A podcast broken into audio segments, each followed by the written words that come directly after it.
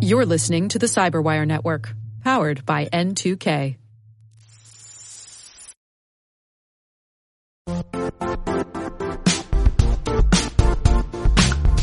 And now, a word from our sponsor, Zscaler, the leader in cloud security. Cyber attackers are using AI in creative ways to compromise users and breach organizations. In a security landscape where you must fight AI with AI, the best AI protection comes from having the best data. Zscaler has extended its zero trust architecture with powerful AI engines that are trained and tuned by 500 trillion daily signals. Learn more about Zscaler Zero Trust Plus AI to prevent ransomware and AI attacks. Experience your world secured. Visit zscaler.com slash zero trust AI.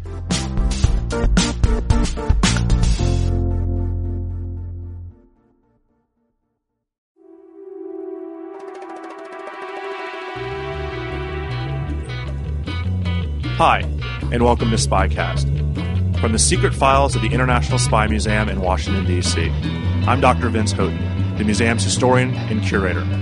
Every week, the museum brings you interesting conversations with authors, scholars, and practitioners who live in the world of global espionage. Join us as we take a closer look at the secret world of intelligence. This week, Spycast would like to thank the podcast Hackable from McAfee for their support. You'll hear more about this later, but first, let's meet our guest. So we were joined today again by Greg Elder, who the chief historian for the Defense Intelligence Agency. This is part two of Spycast's regular conversations with DIA. Again, how frequently we're still figuring out, but you'll hear from Greg and eventually others from DIA discussing their key role in providing intelligence for decision makers at the Pentagon, on the battlefield, and in Washington. You can check out our first conversation from June 13th of this year, the same place you're listening to this podcast. So, welcome back, Greg. Thank you for taking the time to talk to us here again at Spycast. Thanks, appreciate it. So, we spoke the last time about DIA's role in missions and events that occurred during the Cold War, but we essentially circled around the Soviets, kind of really focused on the periphery. So, today, let's center much of our conversation on the Soviet Union. And I'd like to tackle this topic more thematically versus chronologically, you know, kind of big, pick up big themes and take some chunks out of it. Really, starting with nuclear, nuclear doctrine. I almost pulled a George W. there. Nuclear nuclear doctrine, uh, because I, again that is kind of the foundation of this Cold War uh, standoff between the U.S. and the Soviets. Is kind of the nuclear policy.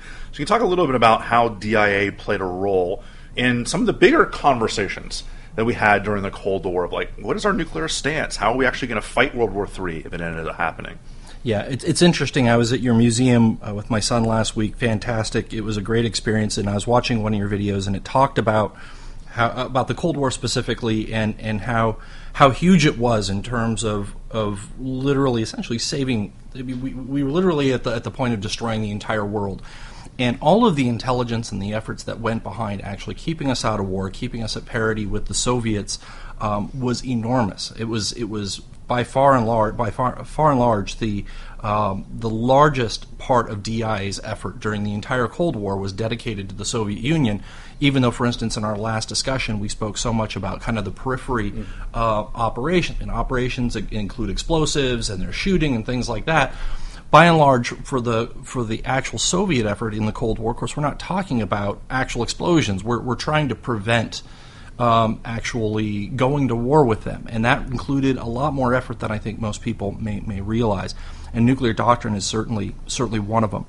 Uh, you know, when the Soviet Union first got uh, nuclear weapons, um, we had virtually no collection on the Soviet Union to be able to actually keep keep track of what they were doing and how well they were doing, how they were advancing.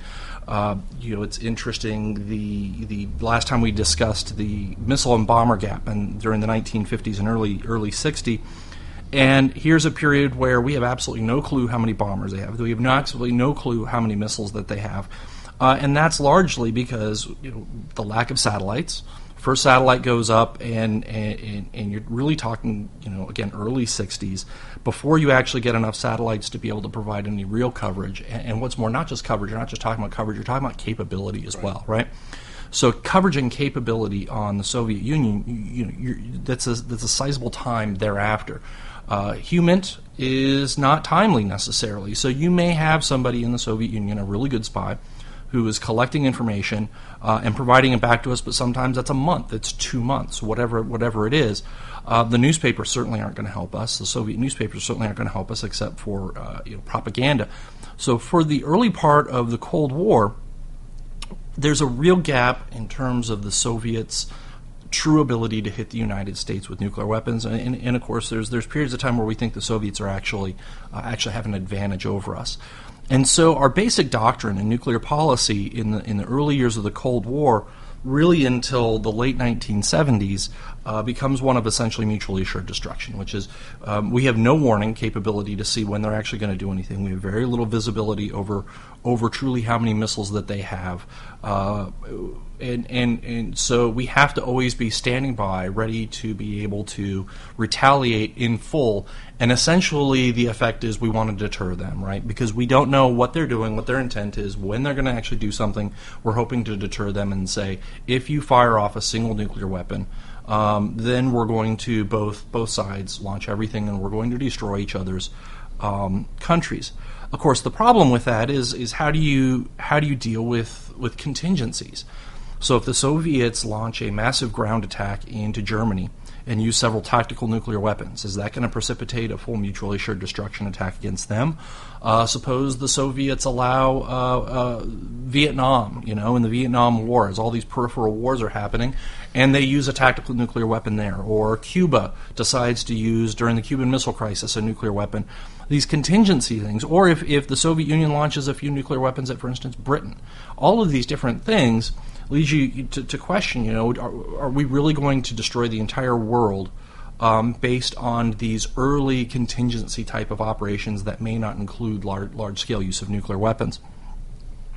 And so, you know, even as early as 1960, some theorists out there like Herman Kahn were already talking about um, you've got to break out of this. You've got to think about a way of getting outside the box and understanding that you can escalate in nuclear warfare just as you can in regular warfare. And he actually had 44 rungs of escalation. Now, the problem with Herman Kahn at that time is several we, problems. Well, several Herman problems Kahn, with Herman Kahn. Of course, the funny thing is Herman Kahn is, is Doctor Strangelove in yeah. the movie. Um, is is you have to have the intelligence to be able to do that. Right. So, so going back to that entire thing of yeah, sure, we would love to be able to develop an escalatory policy, but we just it's it's very difficult if you don't have the intelligence and you don't have a clear picture of what the uh, uh adversary's intent is to do that. And so it took quite a while to be able to get to that space. But by by the mid 1970s, um, it, it becomes clear now we have more and more collection capability we now have the ability to determine much more accurately how many missiles the Soviets have, what their their capability is, such as their circular error of probability, which is to say, uh, you know, early in the Cold War, the Soviets thought that they would be lucky to be able to even hit within 20 miles of a target in the United States. So, so they're looking at even being able to get close enough to hit a city, let alone hitting a reinforced, hardened silo right. with the precision necessarily necessary to be able to knock it out. So in the 1970s, we start we start DIA um, starts uh, developing and getting the capability to actually have a much finer uh, perspective on Soviet capabilities. Uh, where they're putting their missiles, how good they are, what their command and control situation is, uh, all the way to their underground facilities so that, you know, are they trying to survive a nuclear war? We have a much better perspective by the 1970s. And so when Carter comes into office and he says we really need to rethink our entire nuclear policy, DIA is putting together reports and going and saying all of what I just said. We just have we have a lot more information to be able to go on right now, and we can develop targeting packages that allow for escalation where we don't have to to rely on a full wide scale nuclear war. Um, we can hit their industrial industrial sites. We can hit, uh, you know, one of the, the, the things I find is interesting in the early 1970s, the Soviet Soviet leaders started building a number of really hardened uh, command and control bunkers outside of Moscow. And we were putting together analysis at that time saying uh, really, it looks like Soviet leaders have the intent of actually establishing a war winning policy with nuclear war. They think that they can win.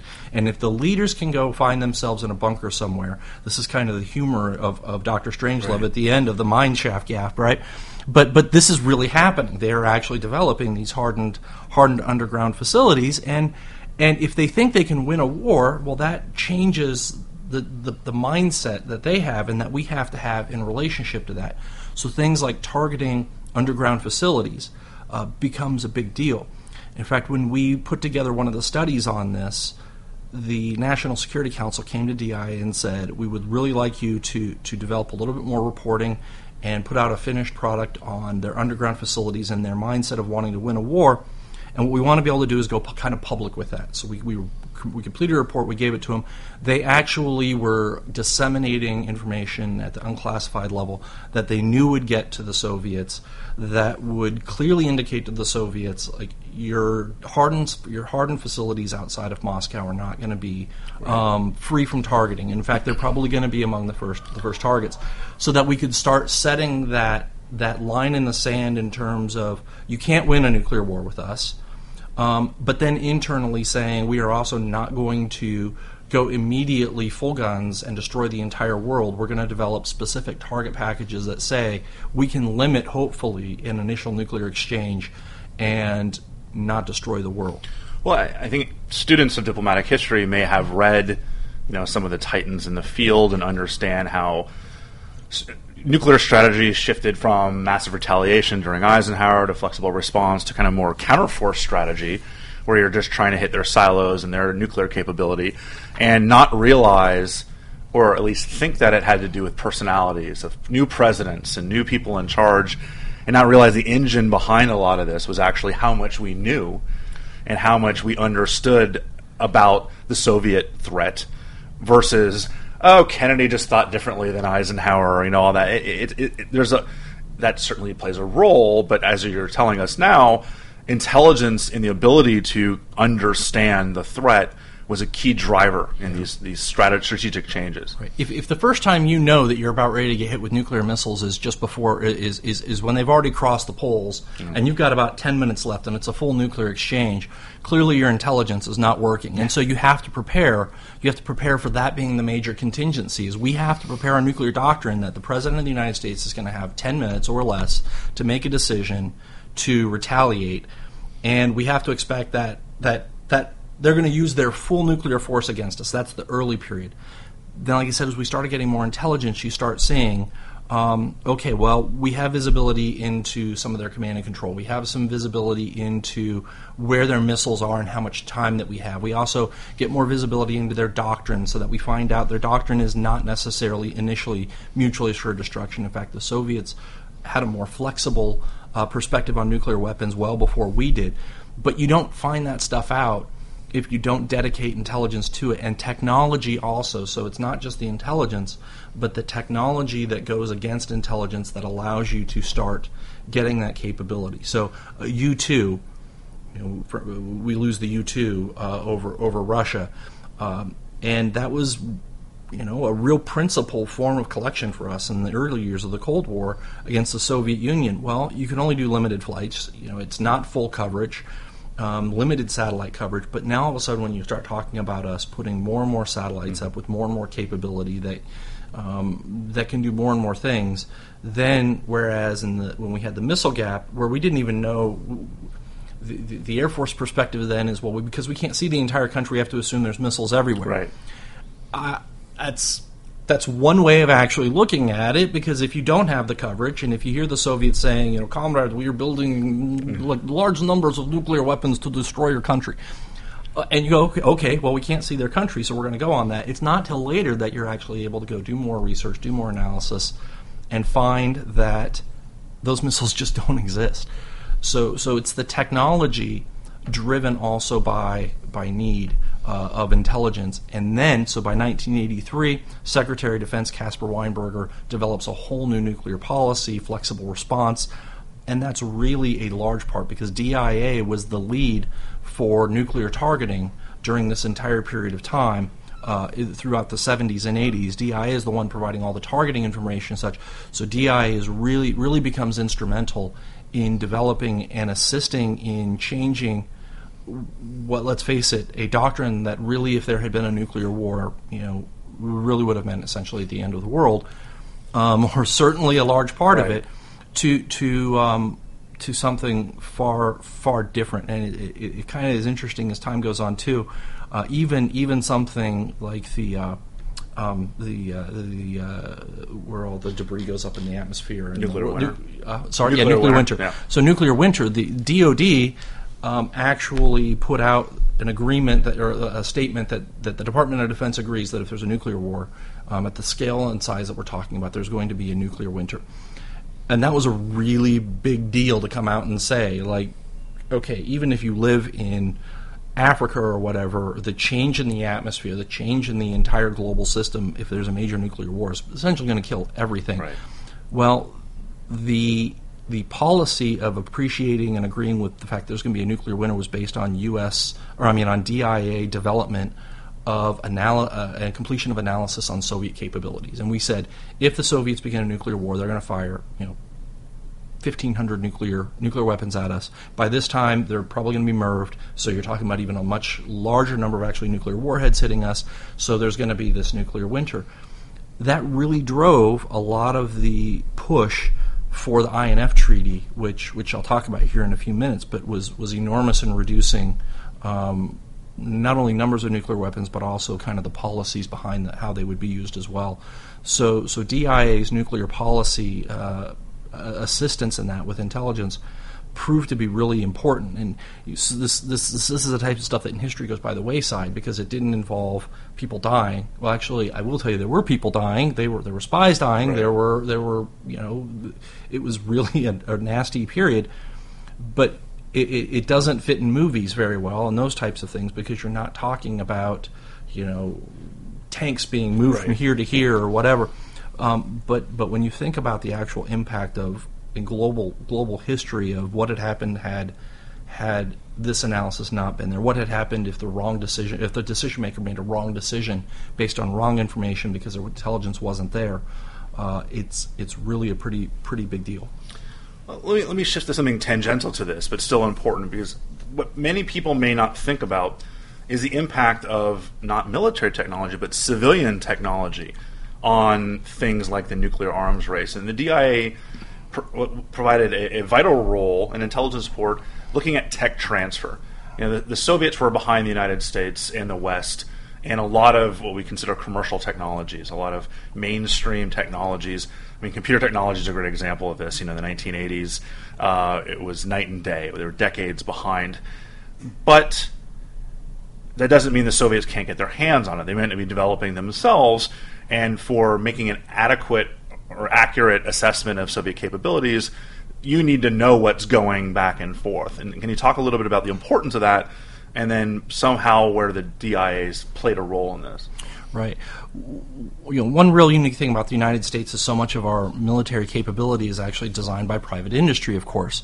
Uh, and we take a lot of the upgrades and things that we get from private industry. We take commercial off the shelf materials and we translate that into improvements for military capability. And so when our adversaries look at us, they're not just looking at our military, of course, they're looking at our private sector uh, in terms of commercial off the shelf stuff, in terms of the military capabilities be being developed by our, our defense firms. It's no strange thing that the MiG 29 looks you know almost identical to the F-14 and the F-15 and as as we've made advances you see those advances clearly happening with our adversaries as well. And a large part of that is the level of effort that in this case the Soviet Union put toward stealing not just our military secrets, but also um, stealing commercial secrets and trying to procure through all sorts of different legitimate and illegitimate methods uh, technology that they couldn't develop um, themselves. You know, this, you procure straight up buying it from companies, right? right? This isn't sneaky spy stuff. This is saying, right. hey, we've got a lot of money, we want to buy stuff. And in some cases, it was it wasn't like let's buy a tank from General Atomics, right? Let's get an M1 as it rolls off these are things like ball bearings, and, and, and, if you saw them on a paper and you didn't really understand what was going on, you'd be like, Yeah, sure. Who cares if the Soviets can buy ball bearings? What can you do with ball bearings? Yeah, the ball bearing story is actually pretty funny because it's it's one of those situations. The intelligence community gets hit a lot when we're wrong, um, but the ball bearing situation in the 1970s, uh, 60s and 70s is actually a funny story because it's what happens sometimes if you don't listen to intelligence. So in the 1960s, the Soviet Union tried to procure what's called the Centalign B grinder, which was which produced really high precision ball bearings. I mean, these are these are ball bearings that are so perfect, uh, minuscule ball bearings that are so perfect that they use them for really advanced optical. That they're only used for advanced optical lenses and really, really super advanced um, military capabilities like precision guidance systems. So in 1960, the Soviets tried to openly procure a bunch of ball bearing technology, a bunch of these machines. And, and, incidentally, the only the only corporation in the United in the world that could produce this stuff was in the United States at the advanced level that was needed. Well, DoD vigorously opposed this. So this is right before D- DIA was established in 1960, but DoD vigorously opposed it. A Senate subcommittee looked at it and said, "Yeah, this is this is bad news. We do not want to sell them this because what are you going to use them for except advancing your military capability substantially?" Well, several years go by. There's there's changes in policy toward the Soviet Union where we're trying to de-escalate, um, trying to make détente efforts, smooth things out, and the issue comes up again. The Soviet Union once again makes an effort to go buy a whole bunch of these Centalign B uh, machines. Well, by this point in time, now DI was established, and DI actually led uh, a lot of the efforts to try to mitigate the sale of these type of advanced commercial capabilities to the Soviet Union and other nations that wanted capabilities that would hurt us. And we warned uh, the, the, the, National Security Council and, quite frankly, anybody who would listen about the danger of, of selling these minuscule ball bearings to, to the Soviet Union. We said it has the potential of actually rendering all of our missiles and our silos vulnerable because it will take, again, like I mentioned earlier, that circular error of probability and it will minimize it to such a degree that our hardened silos now become vulnerable. So now you don't have to, as the Soviet Union, try and drop a, uh, a 15 megaton bomb that is so big that, that it's, it's going to destroy everything around, but but still is not accurate enough that it might even still it's still not it might even destroy the silo. But now with even far more tactical type nuclear weapons um, are so accurate that they're able to almost hit our silos and destroy them. So we said, really, this is a bad idea. Well, the Soviets came back and they said, well, you know, this this is really just for trucks. We want to use these ball bearings for the production of commercial vehicles. Well, I mean, look, they're, a Russian car. You know, I, I, this is like this is like getting a Stratoline whatever violin for your kid, an eighty thousand dollar violin for your kid to learn how to use a violin. That you're going to use a precision ball bearing from one of these machines for a truck, right? It's ridiculous. Uh, but such was the political impetus at the time to try and improve relations with the Soviet Union that we ended up selling them 164 of these, these machines for a cost of 20, $20 million, right? $20 million. Okay, well, $20 million, all right. 1976, so that was in 1972 we made the sale. 1976, DIA is going before House Subcommittee, and by that time we're already telling them that we see some significant improvements in the, the Russian uh, ability to to improve their targeting capability across the board. So not just with nuclear weapons, but across the board in their weapon systems. And we started really seeing it happen in their SS-18s. Now, SS-18 is kind of a unique weapon. It, it's a transition from a single warhead kind of kind of sluggish large right. missile to a very advanced long range uh, missile system that actually has 10 warheads on it. It can either carry 10 warheads or it can carry a large, like 25 megaton nuclear bomb. 25 megatons will destroy New York. I mean, the entire city of New York by itself, and most of New Jersey, and, and most of, and a lot of everything yeah. else around there, right? Um, and we saw that these SS-18s um, were getting more and more accurate, and and this was all coming. We knew this, right? So this was all coming out of the fact that we had sold them this minuscule ball bearing technology that they were improving their guidance systems. Well, now we understood, the United States government understood, that it really did render a lot of our nuclear forces vulnerable to a first strike. So, what did we do? we had to develop a whole new weapon system that was able to maneuver and move in such a way that that SS-18s, the Soviet Union, wouldn't be able to capture um, the large part of our uh, ICBM forces in their silos. So we said, well, MX missile, let's The do that. The Mobile MX, Peacekeeper, yeah. right? The LGM 118A Peacekeeper, uh, which came with a total budgeted cost. In the end, we spent about $20 billion on the MX missile system. So, for, you know, you balance that out, for $20 million in sales, uh, we ended up ultimately paying $20 billion uh, as a result of, of that sale. And those types of things are really, really dangerous. And, Well, and that's a large part of the reason that you have, you know, DIA and other organizations out there who are doing this type of analysis. You, you always wonder where does all this, where does all the intel money go? What is it really being used for? Well, of course, you don't know anything about a Centalign B grinder and its impact on precision Right. guidance capabilities to destroy and render your entire silo force, you know, vulnerable, unless you're actually having the experts out there go and do this type of analysis. Well, even even more. I mean, maybe you don't have to be an expert to see how incredibly well manufactured ball bearings have particular purposes. But even look at something even more benign as air traffic control systems, right? To where you're like, what could it hurt to help them make sure their civilian air traffic is safer? You know, we have the greatest air traffic control in the world. We should share this with them so that they don't have their planes running into each other. What could go wrong? Well, what could go wrong? It's air traffic control. It's uh, truly benign. Truly Yeah. benign. Nobody could ever use a- an advanced um, air traffic control, control system for anything negative. This was a, this was one of those situations that luckily we were on the other side of this, where policymakers actually did listen, and, and, and thank goodness most time policymakers you know try try to do their best to make the right decisions. Uh, in 1972, the Soviets tried to uh, actually purchase again here another whole set of commercial off-the-shelf technology in Western air traffic control system, really advanced Western con- uh, air traffic control systems. The real reason they wanted to do this again was not you know, just like the ball bearings, to, to build you know better trucks in this case, or to improve the traffic control station at Moscow's international airport, it was to make advance, really big advancements um, in their surface-to-air missile capability and their air sur- their, their air uh, air defense um, throughout their country. And this technology great would greatly improve their air defense capabilities, the command and control, the ability to be able to provide information about incoming aircraft and threats. Yeah, I mean, basically, a civilian air traffic, like at, at Dulles or at, at Reagan Airport, is essentially in the air with an AWACS system. You know, that you know the if you've seen the planes with the big domes, that's essentially a flying air traffic control system. That's kind of the foundation of our control of the skies, and that's kind of what you're seeing the Russians going after in this case. Right, and, and it's it's it's one of those instances of commercial off the shelf technology again that is used that is, that has weapons applications that we I mean we we do the same thing. We look at our own commercial off the shelf technology and say how can we use it. Soviets were doing that too. Well, we found uh, we were leading a large science and technology um, uh, effort at the time directed at the Soviets again, trying to mitigate these types of things.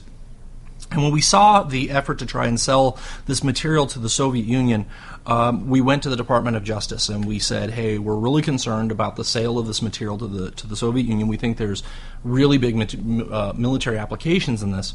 And the Department of Justice began an investigation to see what was the actual, um, not just from the Soviet perspective, which we were providing them, but from the U.S. perspective, whether or not the commercial vendors and such knew about what was happening. Uh, it turns out that it was going to be an illicit sale. And as a result of teeing up this investigation, uh, the corporation was not only turned down in terms of the sale, but uh, ended up having to pay the single largest imposed fine in the United States to that time on a U.S. export control uh, issue, uh, and and it, wa- it was a lot of money then. Front page newspaper, uh, and we were able to stop that sale.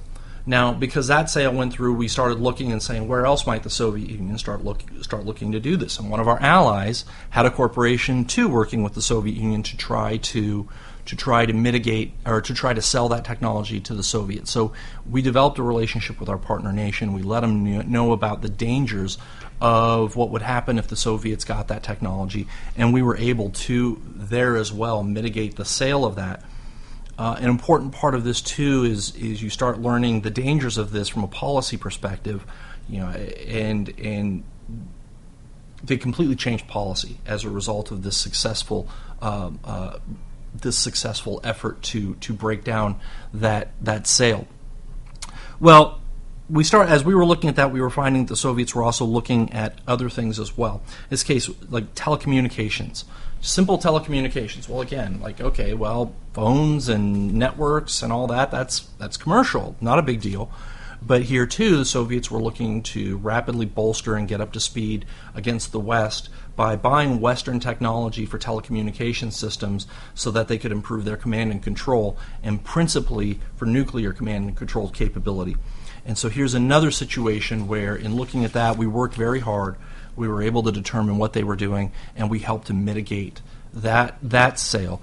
And as a result of the telecommunications uh, failed failed effort, uh, it, we the U.S. government developed the first set of comprehensive agreements between Western nations on on on the level of technology that could be sold to the Soviet Union across the board, across a whole range of different fields, you know, aviation, right. command and control, technology, and so on. And so this turned out to be um, during this time a real success story in the fact that we were we were using intelligence. Uh, in a way that was enabling policy. And again, remember that's that's what almost all is for. In intelligence, you know, you hope that you never have to go to war. What intelligence is first and foremost supposed to be to do is to tee up policymakers, keep them informed of what's happening to avoid war, so that right. you can get them ahead of the issues that are happening. And here's a case where we were limiting the technology that was being provided to our adversaries that certainly would have improved their capabilities again, just like the, the, the, the, the ball bearings uh, and we were able to get ahead of that and actually change policy as a result. And throughout the 1980s, then we were able to mitigate a large number of technology transfers to the Soviet Union. What I think is interesting is that every time the Soviets are trying to buy a new Western technology, they're telling us what they're lagging behind technological technologically. Essentially, they're they're letting us know where they're having trouble with their own in-house science and technology efforts. You know, if they have to buy it overseas, it means they know they can't produce it in house. So not only are you stopping them from getting better, but they're providing you with great information about where they are at on a particular technology as well. Right. It can either be a trigger, like, wow, we thought that they were far more advanced than this, uh, or it can be a confirming. Yeah. So yeah, we, we already knew that they were really far behind, and now this just this just goes to demonstrate that. That's absolutely absolutely right. We'll have more with Greg in a moment, but have you ever wondered if you might be a target of a ransomware attack? How vulnerable are you? It's easy to get freaked out by what we see on TV every day, especially when ransomware attacks are happening around the world. But We just can't unplug and hope the bad guys go away. Too much of our lives are online. Would it be helpful if there were knowledgeable people who are willing to tell us what is and isn't possible? Well, the new podcast Hackable from McAfee is out to show you. Every week, Geoff Siskind and his team of cybersecurity experts conduct in depth experiments to uncover the truth about cyber attacks. This week, Jeff lets a hacker hijack his computer and haul all of its data, sensitive documents, and even photos of an adorable puppy for ransom. Through some unsettling feelings, encryptions, and bitcoins, they go through the process of what happens to a victim of ransomware attack. Sounds a little crazy, but it's all in the name of science. Look, as I've told you before, I know Spycast audience is not your normal podcast audience it's safe to say that many of you know a whole lot about this subject. But what's cool about this podcast is that it does a pretty great job working the space between being accessible to novices with little information in the field and still providing solid information for those, let's say, more well versed in the subject. This is information that comes straight from McAfee's experts, empowering people with specific things they can do to make their digital lives more secure. Good for your grandmothers and your neighbor who works for NSA. So, how worried should we be about the threat of a possible possible ransomware attack? Listen to Hackable, now available on Apple Podcasts, Spotify, Stitcher, and more. As we move into the 70s and the 80s, it goes from figuring out what they're building to trying to actually decrease some of these weapon systems. You talked about INF, we'll get to that in a second, but starting in the early 1970s with like START and the SALT talks and START later on, uh, things you know ABM treaties and, and NPT and all all these wonderful acronyms that focus on arms control and then later arms reduction, actual disarmament talks. The only way those work is if we know everyone is doing what they're supposed to. I mean, verification, right? That's that magic word people throw around. So, how much has DIA played a role in ensuring the verification of some of these arms control treaties? The first part of, of ensuring that they're that they're actually living up to the verifications is actually participating in the treaties themselves, and DI has been a really key player uh, in arms control treaties worldwide, but of course with the Soviet Union during during the entire Cold War, you know, so we were we were involved with the nuclear 1963 Nuclear Test Ban Treaty, the Non-Proliferation Treaty, the ABM Treaty, Anti-Ballistic Missile Treaty, the Biological Weapons Convention, which was a really really big deal. Uh, and then as you move into the 1980s, yeah, the Intermediate Nuclear Forces Treaty (INF), the Budapest Memorandum on Security Assurances. So you talk about all these things that that you first of all you DI is the agent is, is the agency or at least a principal agency in many of these negotiations going to the table, actually helping to provide again policymakers with the intelligence necessary so that they don't mis- make mistakes at the table like they did with the minuscule ball bearing, mm. where it just sounds like a simple procedural, you know, discussion of can we buy some machines? Well, sure. If you have the right people at the table who know what's going on, then you're able to have that person whisper in your principal's ear and say, "That's a really bad idea. You don't." These are insanely complicated conversations, right? You're throwing, people talk about throw weight. And, you know, time on target and MIRVs and all these that these are diplomats. Maybe they're not physicists. There's you know maybe they haven't been studying nuclear weapons for their entire careers, and then you can provide them with the backing of a DI analyst who has been studying this their entire career. So, so, yeah, like the, the, the, the, backfire bomber. This is a fairly late, fairly advanced uh, Soviet bomber that they built, and the big question was was it internet? Was it intercontinental? Was it a long range bomber? Was it only a coastal bomber? And being able to have experts sit at the table uh, and be able to provide that information to be able to say we need to be wary when they say they only have you know 500 bombers that you know 500 long range bombers. Well, does that include the backfires or not? And and are they truly do they truly have that capability? Uh, yeah, you have to have that. You have to have that capability. You have to be able to say, we know that the SS-18 actually carries 10 warheads, so don't come to the table and say that we only have a certain number of platforms, and if you put one missile on one one warhead on each one, well, we don't have that many. Well, yeah, you multiply it times 10 because that's how many. So you have to have that level of of expertise.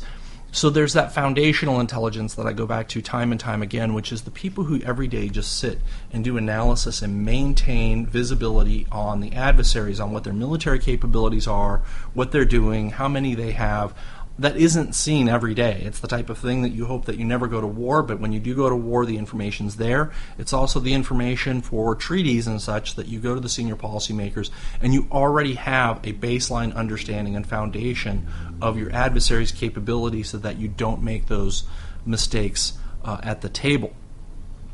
And then when something does happen, because you were at the table, you're much you're you're, you're it's much easier for you to be able to call out the adversary and say, you know, I, I think that you're breaking the rules, or at least um, inform policymakers so that they can make, again, informed decisions about what's happening. So, for instance, on the on the Biological Weapons Convention, we sit through that, and it's very clear both sides are supposed to eliminate all of their biological weapons. In fact, here in the United States, when Nixon canceled our program, he went on, on television and he said, We're eliminating everything. Uh, our largest biological weapons capability was up in Frederick, Maryland at Fort Detrick. And essentially, everybody there lost their jobs. You know, it was a very public, very big deal. Uh, it was, it was, in the United States, it was well known that we were that we were doing, and it was very visible. In the Soviet Union, uh, they signed the document, but they never they never really uh, ever intended to live up to it. Um, they, they they maintained developing some of the most capable um, weaponized uh, biological weapons uh, in history. I mean, just, just these is just terrible stuff. I mean, yeah, we're talking smallpox and smallpox. anthrax and Ebola. Well, you know, and and and going developing developing anthrax, for instance, that that can't that that that, that survives any sort of vaccine. Right. So, so it's not just that you're developing, you know, an anthrax to kill everybody. You're, you're, you're making sure that your adversary can't even give anybody vaccines to try, to try to stop it. So, in April, in April of 1979, uh, long, well, actually, long before April 1979, we had been, we had been watching the Soviets and their weaponized capabilities uh, on, on, biological weapons. Of course, continuously warning policymakers we don't think that they're living up to their, uh, to their agreements. On April 2nd, 1979, suddenly there's a big outbreak of, of anthrax in uh, Sverdlovsk in Russia. And the Soviets say it's just improper meat handling. Uh, uh, uh, you know, the, the, there's there's some meat that got bad. We put it out in the stores, and a bunch of people are dying from it. You know, nothing to see here. Nothing Right. to see here. Uh, and in fact, a Soviet delegation categorically stated, you know, this incident has no bearing on the question of compliance by the USSR of the Convention on the Prohibition of Bacteriological toxi- Toxin Weapons. You know, categorically, nothing to do with this, right? And, and all these people are dying. Well, we, of course, had been watching Sverdlovsk for a while. We already had our concerns. When this happened, it, it started breaking the number of deaths, the widespread nature of this. By the way, when you drew a line of the wind pattern, and then you started getting information about where the anthrax cases were happening, you were able to see a clear, almost straight line on wind pattern to see, like, okay, well, if they're in stores, then why aren't there people on the southeast side of Sverdlovsk getting it? Why aren't people on the northwest side getting it? Why isn't only people in the northeast side of, of, of directly Sverdlovsk downwind Yeah, are, that, are, yeah. are getting this right. So uh, we start hearing first uh, rumors um, about about a large outbreak, and then we have a number of um, Soviet emigres going to Europe, and when they come to Europe, they start talking about this. Uh, a number of Soviet Jews who went to who went to Israel came and started talking about it as well. Uh, and then more and more information starts starts coming out. Well, well, right away. I mean, right when we saw this come out, we immediately provided information warning that the the outbreak was likely nothing to do with meat packing or anything like that. It simply had none of the signatures that would indicate that it was a traditional um, outbreak of, of anthrax in a in a community where there's a lot of sheep or livestock or whatever. It just simply didn't have those those signatures. So we immediately started putting together um, products, a, a defense intelligence note, a weekly intelligence summary to senior policymakers, keeping them informed of what was happening.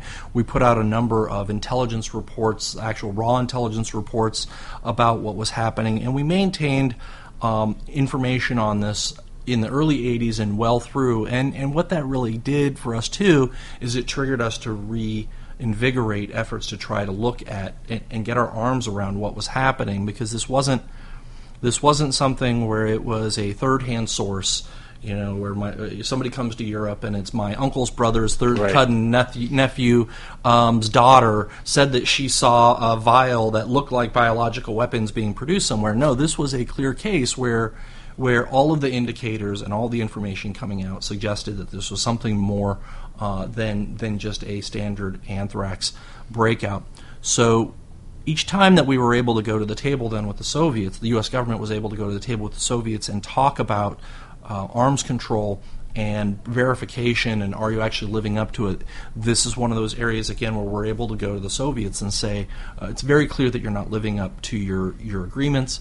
Uh, now policymakers are the ones that make the decision. So what they choose to do with that information is ultimately theirs, but they were kept well informed. So then 1991 comes around, Soviet Union collapses, and in 1992, uh, a colonel from the former Soviet Union, Colonel um, Col- Col- Colonel Kanat Ale- Alekab, Ale- I'm not a Soviet speaker, Alibekov.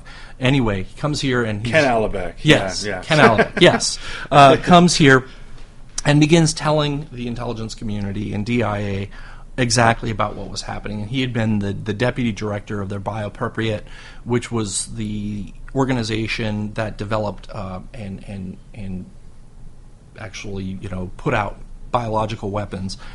And he very clearly stated everything that we had said had been had been accurate and, and, and even expanded on the number of different terrible things that the Soviets had been doing in terms of biological weapons, but cur- essentially confirming though DIA's concerns.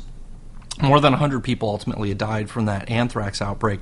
And it's interesting that one of the key people in the Soviet Union who helped cover up that accident was actually Boris Yeltsin, who was a local Communist Party official at the time and, and did everything he could. And so when you know later on when we're talking to Boris Yeltsin in arms control and everything, here's the person who had worked so hard to try to cover it up then coming out later and still saying, "Oh, you know, we, we have nothing to do with Right. it. We have no no biological or chemical weapons." Um, but but we had we had already come to terms with the fact that we were accurate on that. Well, Ken Alibek wrote a, a fascinating book called Biohazard. But basically, if you want to, if you want to sleep well at night, don't read it. But uh, it's certainly uh, the bird, you know, first person account. Yeah, it's fantastic book. well, and what was interesting about it was the Soviet response to all this was, well, the Americans publicly said that they weren't doing it anymore, but we just assumed they were cheating anyway. So if they were going to cheat, we were going to cheat. And it's a wonderful mirror imaging there of, uh, well, wonderful from hindsight and not getting killed by anthrax.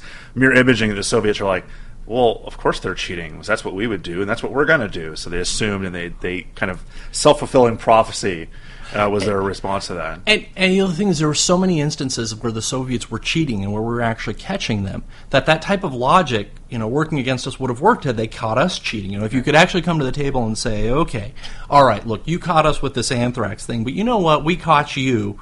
You know, actually saying that you had a missile that was only supposed to go, you know, 800 miles, and we caught you in a test that says it was going, you know, 3,000 miles, so therefore you've broken that we caught them so many times. Another example of, of, of, them where we were able to catch them catch them in this and be able to again continue letting policymakers know about the concerns of the Soviets cheating on their arms control. Uh, was the Cosmos 954.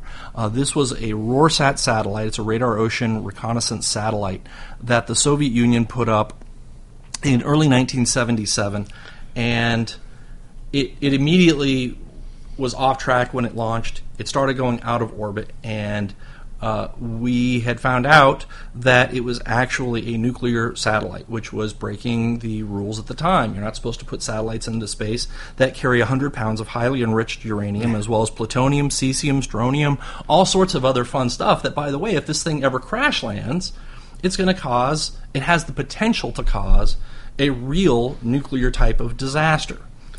They, some satellites crash, right? So that's why we don't put Yes. we don't put anthrax in them Yeah. either, right? And so so they had put up this this nuclear this nuclear satellite and immediately went out of orbit. And uh, in January of 1978, it crashed in Canada. And now, thank, thank goodness it happened in northern Canada. Uh, it had a 15,000 square mile debris path uh, left debris all over the place. Uh, DIA, uh, in working with the Canadians and, and also bringing another Department of Defense efforts, worked went up, worked with the Canadians um, in an operation called uh, Operation Morning Light in minus 60 degree weather. 60 degree weather. DIA analysts as well as well as others uh, in the intelligence community and the can- and the Canadians went up. We used a C-141, a KC-135 aircraft. We used U-2s to photograph the area and try and find out what was going on. We were able to actually identify hundreds of pieces of the satellite.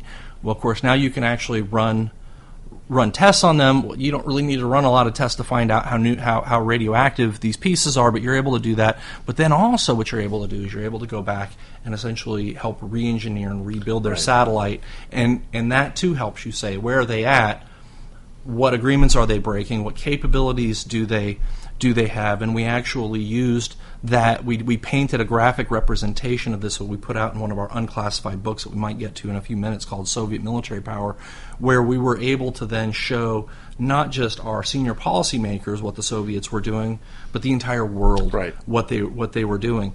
And they did it again and again and again. So when we you know when we went to the arms control table so many times, one of the great things is we DIA was able to help ensure that our senior policymakers knew that when the Soviet Union signed an agreement and said we're going to live up to it and here's the terms of agreements and everything, they always had to take it with a grain of salt. They had to get everything in writing down to specific details because the Soviets were going to try to find any means or measures necessary to be able to improve their capability um, to get an advantage over us.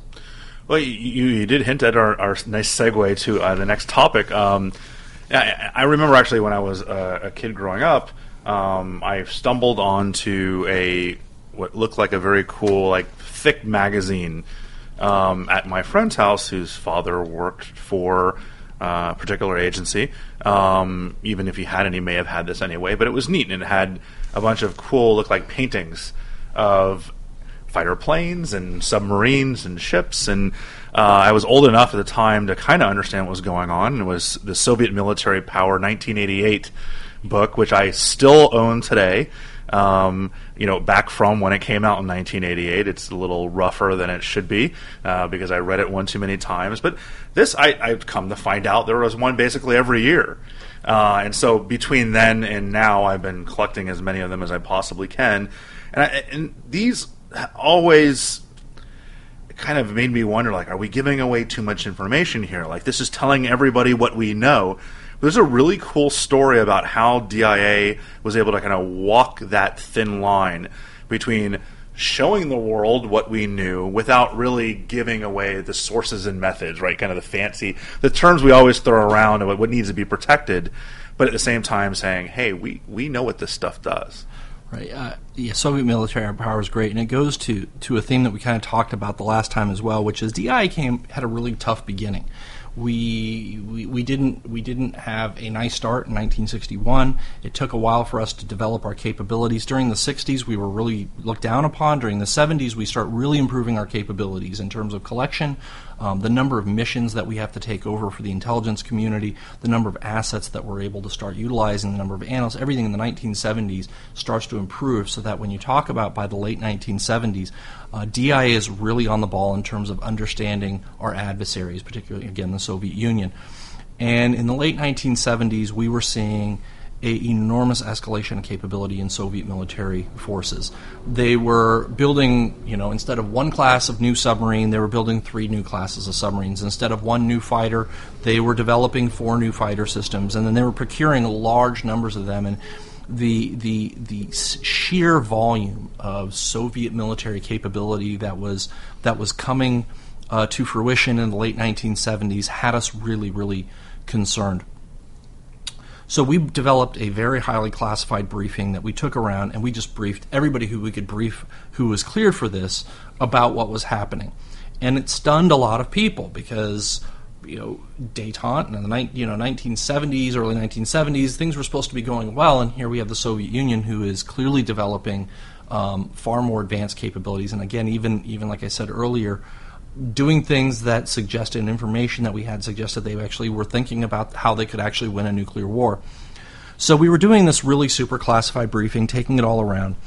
Um, it was really lauded by everybody, and we go and we brief um, a number of senators. And, and when when we're done briefing, Senator Ted Kennedy pulls us aside, pulls pulls our director aside, and he says, "Look, you've got to find a way to be able to provide this information to the American public and to a much wider audience because people just aren't getting how bad how bad this is. It's one thing to tell us at a classified level what's happening, but then we've got to go back to our taxpayers and try and sell them on the fact that we're going to increase defense spending substantially, which of course actually happens in the 1980s.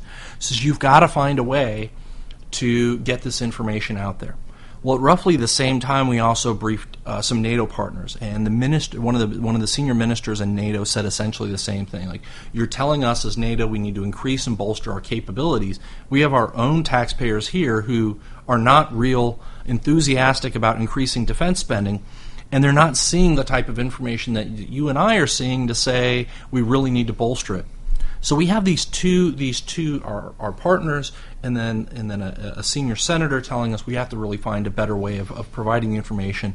Um, Caspar Wein, we, we, we, we start taking that to ground, and then Caspar Weinberger, the Secretary of Defense, also comes in and says we really need to escalate this. We need to get it out there because it's it's it's that important if we're going to try to maintain pace and let the American people know and the world know what's happening.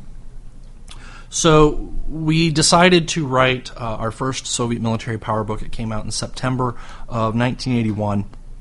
And the notion was to take nothing but classified information, verify, I mean, uh, true information, nothing fabricated, um, from good sources that we could actually validate, and to create a unclassified book that everybody could see. Um, well, what that means is you, ta- you, you take out the sources and methods, right? That's the first thing in getting something declassified. A lot of the times, the information information, it's not so much the information itself that's sensitive. It's how did you come to get it? Right. So it's sources and methods. So we eliminate the sources and methods, and we are able to then say, okay, now what are the things that are too sensitive? Like we can't even we can't even touch those things. So you pull those out, and what you come up with is still a fairly substantive picture of the Soviet military capability. Okay, we can tell the American people that they have three new classes of submarines coming out. Okay, well now you do graphics, and we, we really did a good job of trying to show the graphics not only of the Soviet capabilities but ours and what our procurement spending plan was and what their procurement spending plan was so that you could get that nature of just how bad it was. But there were some areas that we looked at that we said um, we we just can't show this we can't show the picture of the the new backfire bomber, blackjack bomber, the new submarine, because we only have a couple pictures of it, and if we post the picture, it's going to reveal our source. Right. So, for instance, one of the things we have is we have a uh, beautiful um, painting. Well, I just kind of gave it away, but we have we have a picture of a blackjack bomber, one of the advanced Soviet bombers at the time, um, state of the art, and in front of the aircraft are several generals, Russian gen- or Soviet generals, standing in front of it. Well, if that inf- if that picture got out, anybody would anybody in the Soviet military would be able to say, okay, what airbase is that? Because you can see the background, and oh, that looks like General Asimov. You know, what day was General Asimov at that field? Right. And by doing that, now you're going to reveal or potentially give away the person or the source who, who took that picture. So we said, how can we show this new capability, this new bomber that they're developing, but not reveal the source? And so one of the things that we did, we had been using painting for a long time in DIA. Uh, whenever we might get a piece of information that says the Soviets are developing, you know, go back in time a little bit, the T 72 tank. And we don't have a picture of it, but the source can give us some information on it. He says, well, it's a little bigger than the, a little smaller than the T 64, a little bit more compact, a little bit more compressed turret. Uh, we have artists then who are painting. It's like those. a sketch artist when you get, you know, someone gets robbed or sees a crime. You kind of explain. Exactly, but doing Yeah. it pretty, right? So Right. pretty paintings and everything. Uh, but we had painters who, whose entire job it was was to do this, and so we, we when when we were asked to put together Soviet military power, we had a, a large number of people already essentially ready to go to be able to work against this. And now you take that picture of the blackjack bomber with the generals in front of it, and you create a whole different background. So instead of it being in the plains in central Siberia, um, suddenly you put it near a coast. And you change the angle on the aircraft a little bit, and of course, you're not going to paint the generals there. And now what you have is a, a near perfect replica painting of a blackjack bomber that has no way of being able to identify to anybody where we got that information from. We put out the first series, the first the first book in 1981, and huge press corps was there, and it was it was a really big deal. It immediately hit the streets, and and people were horrified by what they found and, and the advances that that a lot of people didn't didn't realize. Um, year went by, we weren't really thinking about doing another one, but then as as the pressure came in to keep that up, congressional pressure from the Secretary of Defense's pressure, the public's pressure to say that's something that we as a public have a right to know, we need to be seeing this, and then from a congressional and, and, and administration standpoint, being able to use it to be able to justify defense spending, we then put one edition out every year until the end of the Soviet Union. We did it in eight different languages because one of the part, or you know, our partners wanted this as well. So you can find Soviet military power in Japanese, you can find it in Italian, you can find it in German and French, and you can find it in Russian. Uh, and one of the interesting things is uh, the Russians took, we, we gave it to the Russians, brought it to the arms control agreement deals, and said, well, look, here's Soviet military power. And so when you say that you're not doing this, well, here's actual pictures of it, and here's actual information associated with it. So the Soviets took this. Now, some of Soviet leadership was so in the blind about their own defense, uh, their own military, because of classifications and stuff, that they used Soviet military power. Soviet leadership used Soviet military power to understand and appreciate their own military, right? So that became a principal source for for the Soviets to actually be able to use. And the other thing is they saw that it was so useful and it was such a powerful tool uh, that they put out their own Soviet military power, but it's it's the opposite. It's against us. It's called from from whence the peace.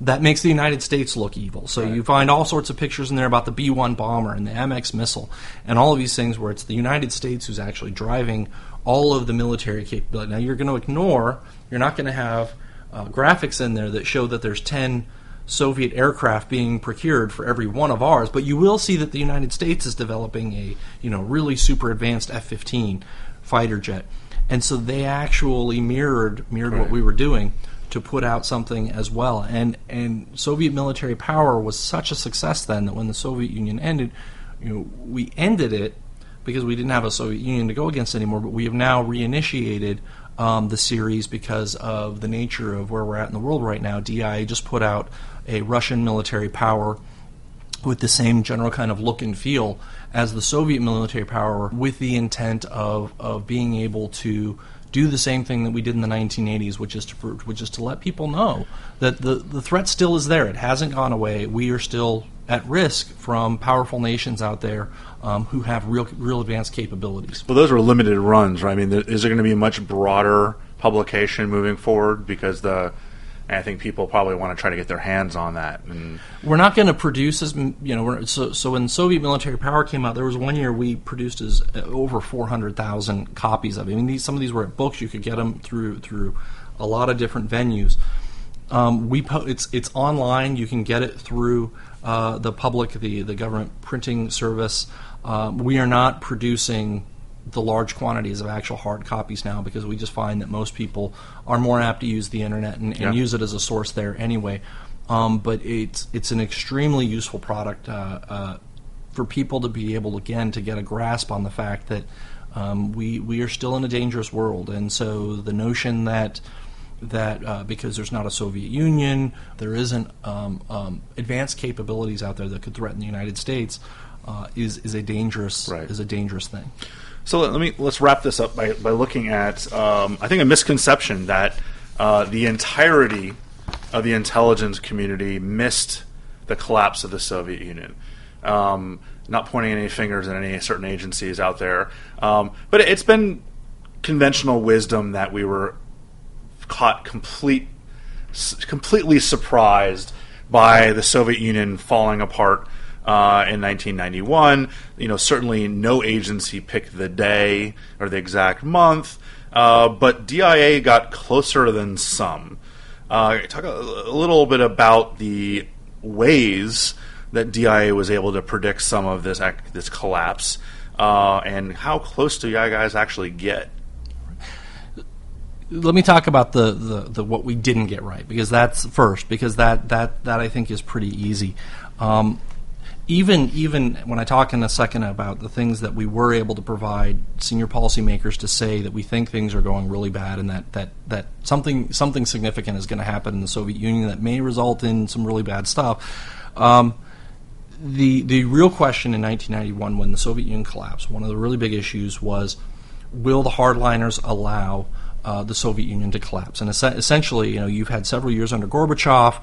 He's tried to change the economy and make it a little bit more flexible and all. Are the hardliners going to come in and actually say, uh, Gorbachev, you're out. We're going to go back to hardline policies. We're going to introduce very strict measures inside the Soviet Union. Um, we're going to get the protesters off the street because by 1991, of course, there's protests all over the right. Soviet Union.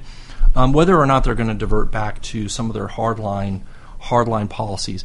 That's the thing that DIA gets wrong.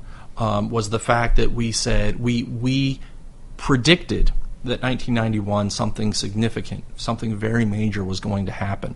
Um, our assessment, though, was based on historic precedents where the Soviet Union had never allowed, um, had, had, had not really allowed even its, its partners to do anything. You remember Remain, uh, yeah, I mean, Budapest and 56 and, and 67 and, ni- in 1980 in Poland. I mean, you're looking at all the crackdowns. Yeah, right. And so, so we're looking at that and we're saying it's it's it's it's unlikely that the Soviet Union is just going to roll over and die quietly. And of course, we, we were right insofar as the hardliners tried to do that. They tried a coup against Gorbachev, and it, the coup failed. So we weren't entirely wrong there. We we expected something to happen. We just thought that the coup would probably, if there was a coup, it would probably be successful.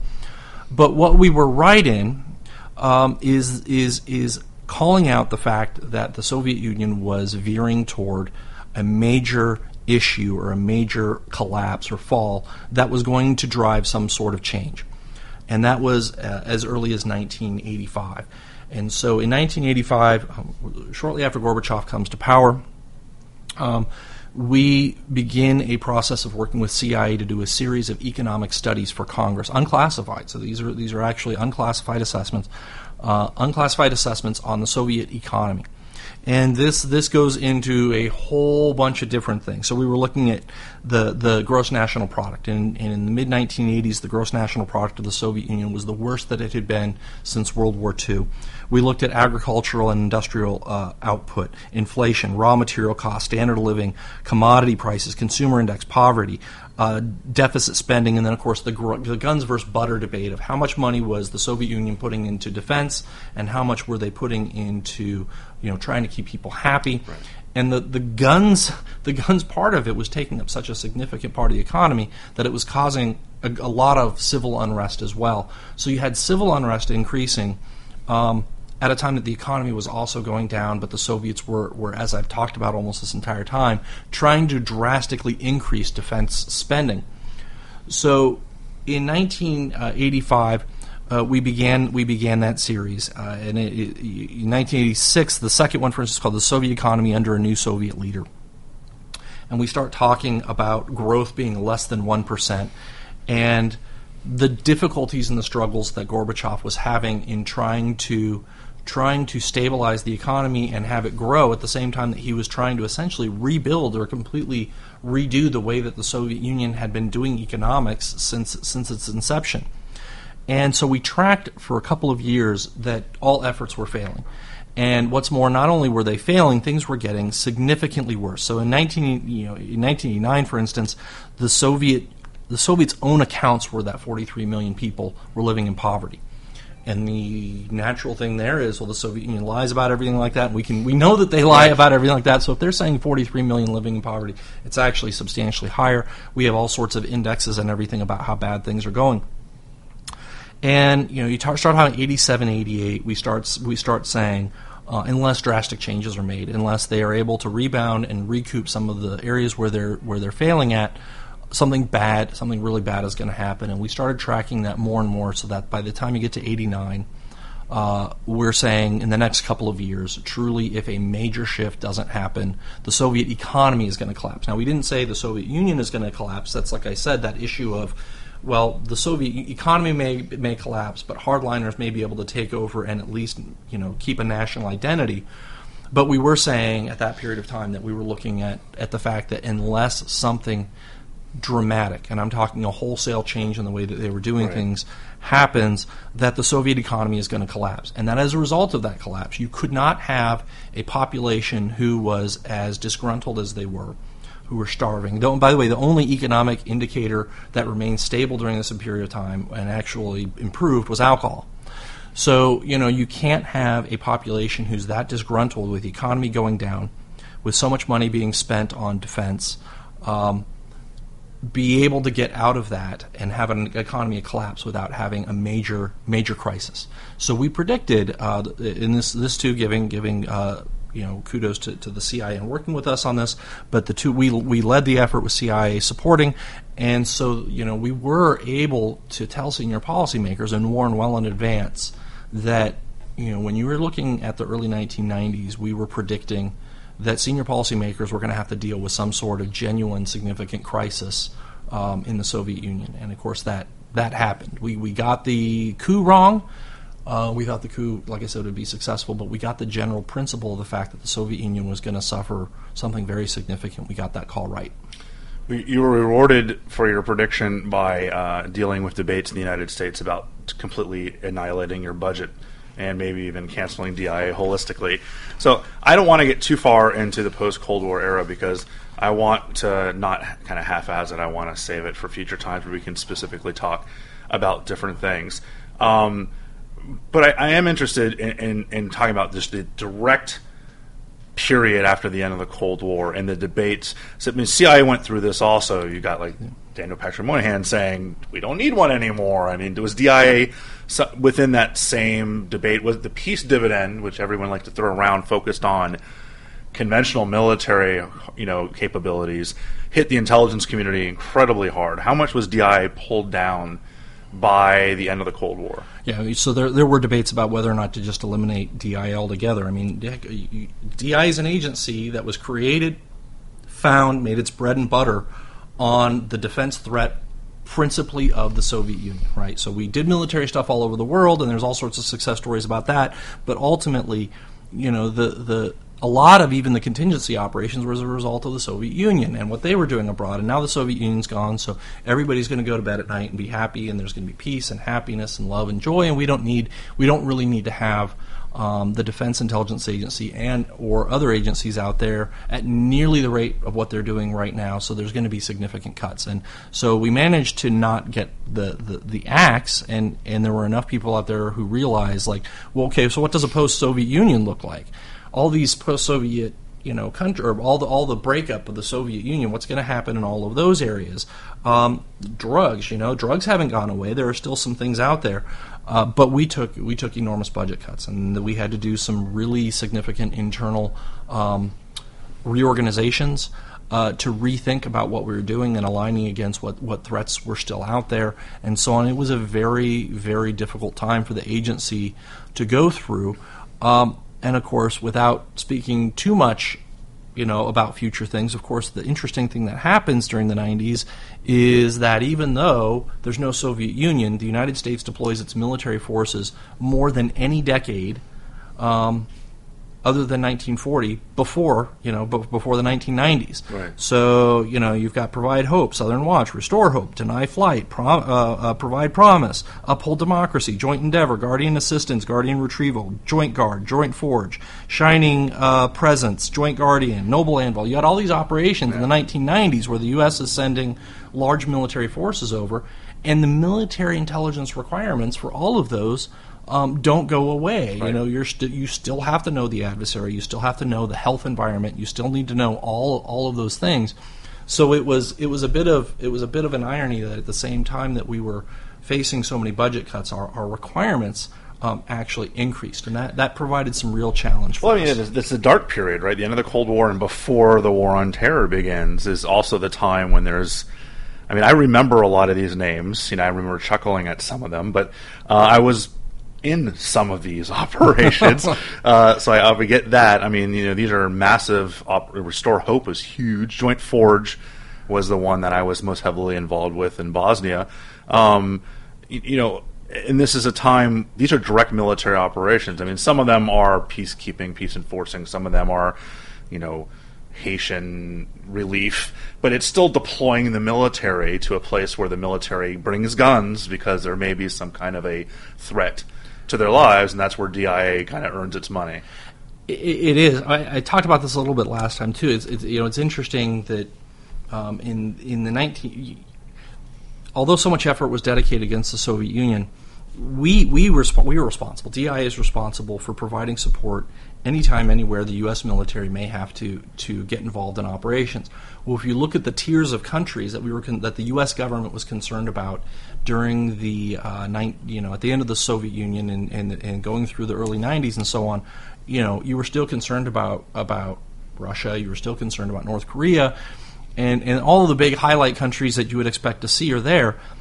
Nobody has any sense that it's going to be Rwanda and Haiti and Somalia and Bosnia um, that are going to be the countries, Zaire, you know, that are going to be the countries that that these these continue that these operations are going to have have to have to we're going to have to be involved in.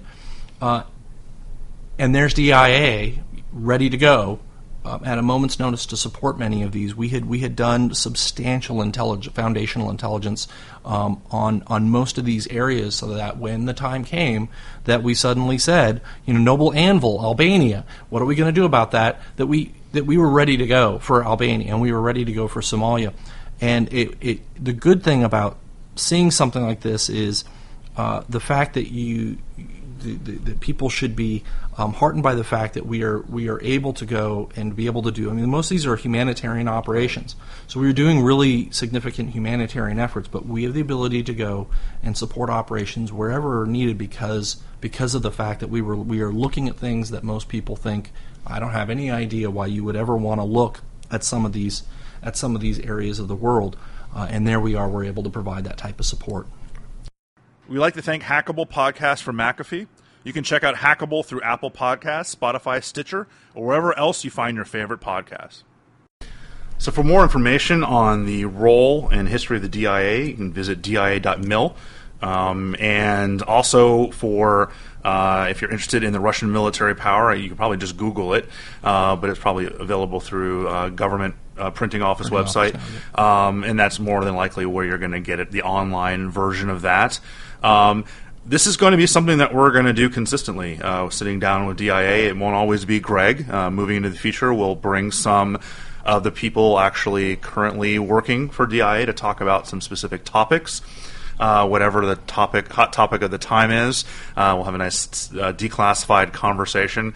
Uh, I love watching active duty military types or analysts squirm when I ask a question, thinking about what they can and can't say. So I'll have a lot of fun doing that, and hopefully you'll get something out of it. So, Greg, again, he was the chief historian for Defense Intelligence Agency. Thank you for taking the time to talk to us again here on Spycast. We look forward to having further conversations with you. Always appreciate it. Thanks for having me. Thank you for joining us on Spycast. Every Tuesday, we'll give you the most interesting conversations with some of the most intriguing people in the world of intelligence.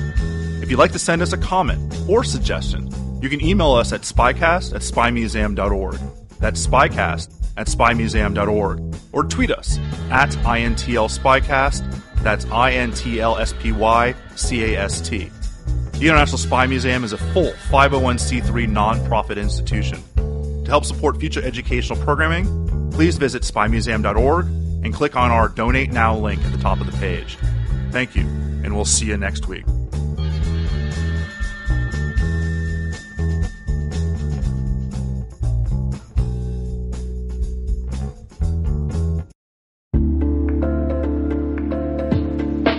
Hi, everybody. It's Maria Varmazes here, your host over at T Minus Space Daily, and sometimes a guest on Hacking Humans, too. We here at N2K Cyberwire work hard to bring you concise, intelligence driven news and commentary, and we'd like to know how we're doing. Please take a few minutes to complete our audience survey and share your feedback to help us continue to grow and meet your needs. Visit cyberwire.com slash survey. That's cyberwire.com slash survey to get started. Thanks so much for your input as we reach for the stars. It means the universe to us.